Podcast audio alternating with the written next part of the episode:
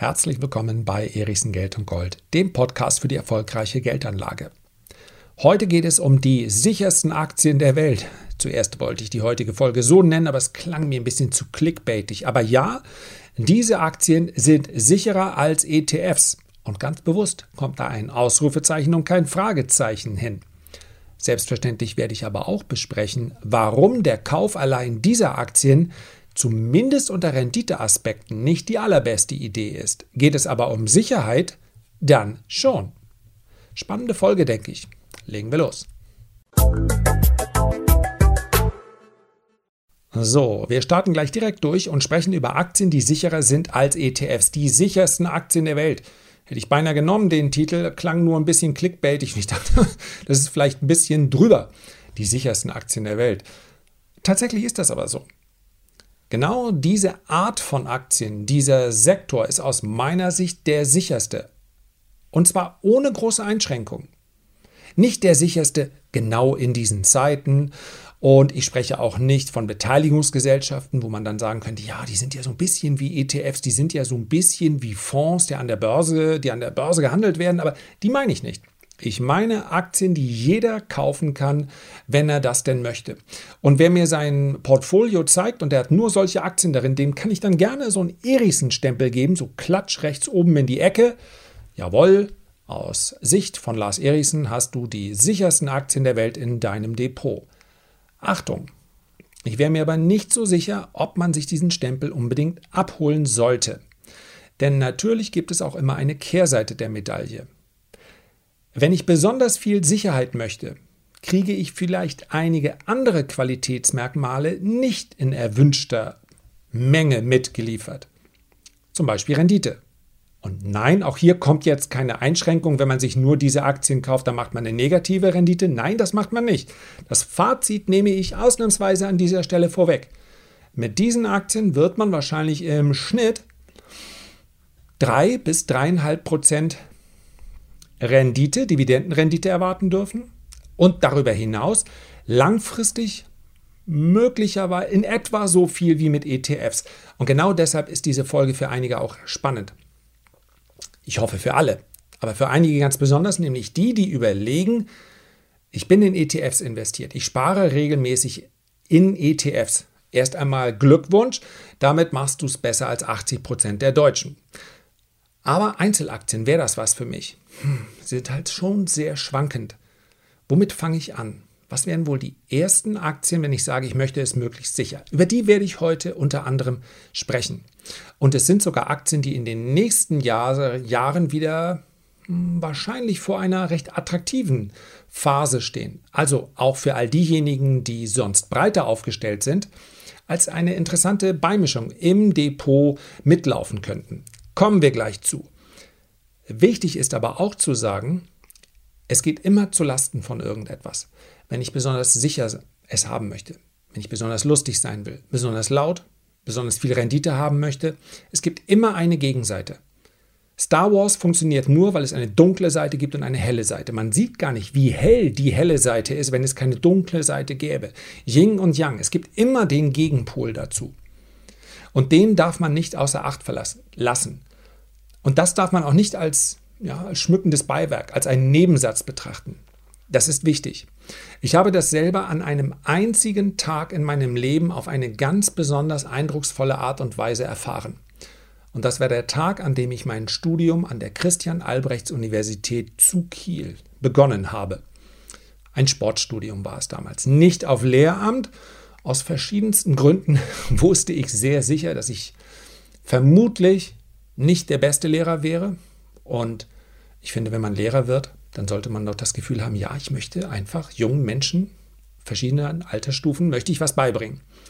Und andere Geschichte, aber ja, meine Eltern hatten ein Heim für schwer erziehbare Jugendliche aus Berlin. Ich hatte also meine Erfahrung mit Jugendlichen und jungen Menschen schon gemacht. Insofern also Sport auf Magister. Ich wollte dann später was mit Journalismus machen und so weiter. Ist ja auch was draus geworden, hatte nur mit Sport leider nichts zu tun. Was heißt leider? Bin happy, wie es gelaufen ist, aber zu dem Zeitpunkt dachte ich mal, ah, das hättest du auch anders haben können. Ich war dann übrigens bei ND, beim NDR, war ich dann in der Sportredaktion und du denkst natürlich, du gehst zum HSV, aber du fährst erstmal zum TUS Stockelsdorf und interviewst da den Trainer der Kreisklasse B.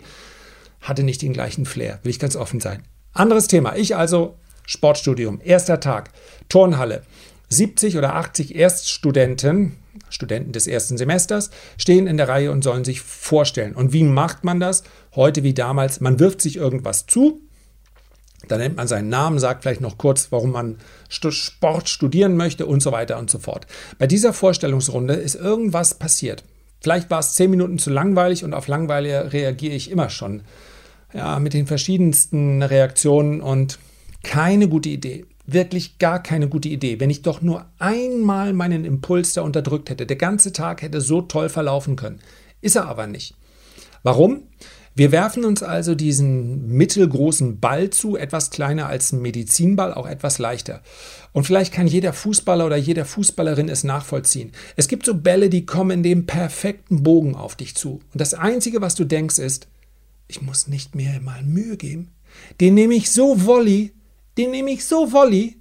Und der war perfekt, der Ball, der war so gut geworfen. Ah, und ich habe ihn Volley genommen. Statt ihn einfach zu fangen und zu sagen, hallo, ich bin Lars, ich komme aus Flensburg und ich studiere Sport, weil ich nicht genau weiß, was ich sonst machen muss und den Ball weiterzuwerfen. Nein, ich nehme ihn Volley. Das Ding geht so ab und fliegt einer norwegischen Kommilitonin mitten ins Gesicht. Was passiert? Dieses junge norwegische Mädchen mit einem langen blonden äh, Schwanz, ich werde es nie vergessen, ja, ihre langen blonden Haare wirbelten durcheinander, ihre Nase blutete und 70 Mitstudenten gucken mich an und denken, was für ein Arschloch. Wie kann man denn sowas machen? Und ich dachte, wow, schneller kann man wohl keine Freunde finden. Na klasse, das könnte schwierig werden. Natürlich habe ich mich tausendmal entschuldigt und so weiter. Ich habe das norwegische Mädchen ins Krankenhaus getragen und äh, anschließend Buße getan. Alles, was ich tun konnte, war trotzdem nicht so gut. Das war noch nicht alles. Somit wusste ich also, der lustigste sein zu wollen, ist nicht immer eine gute Idee. Am nächsten Morgen treffen im Bad, ja, im Schwimmbad. Ein normales Hallenbad hat 2,40, ein Universitätsbad deutlich mehr. 3, 4, 5 Meter.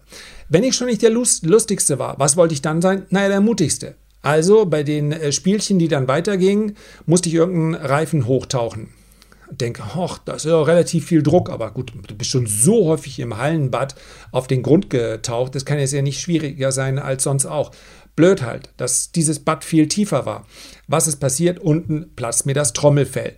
Völlig orientierungslos dachte ich, na, jemand, der im norwegischen Mädchen den Ball ins Gesicht haut, der wird wohl kaum gerettet werden. Hat aber doch dann jemand sich erbarmt, mich hochgeholt, mir blutet die Suppe aus dem Ohr.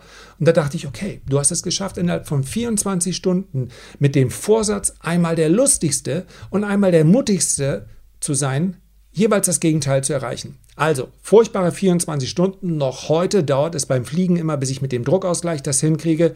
Ich kann mich also an diesen einen Tag in meinem Leben erinnern. Was ich damit sagen will, Sicherheit hat seinen Preis.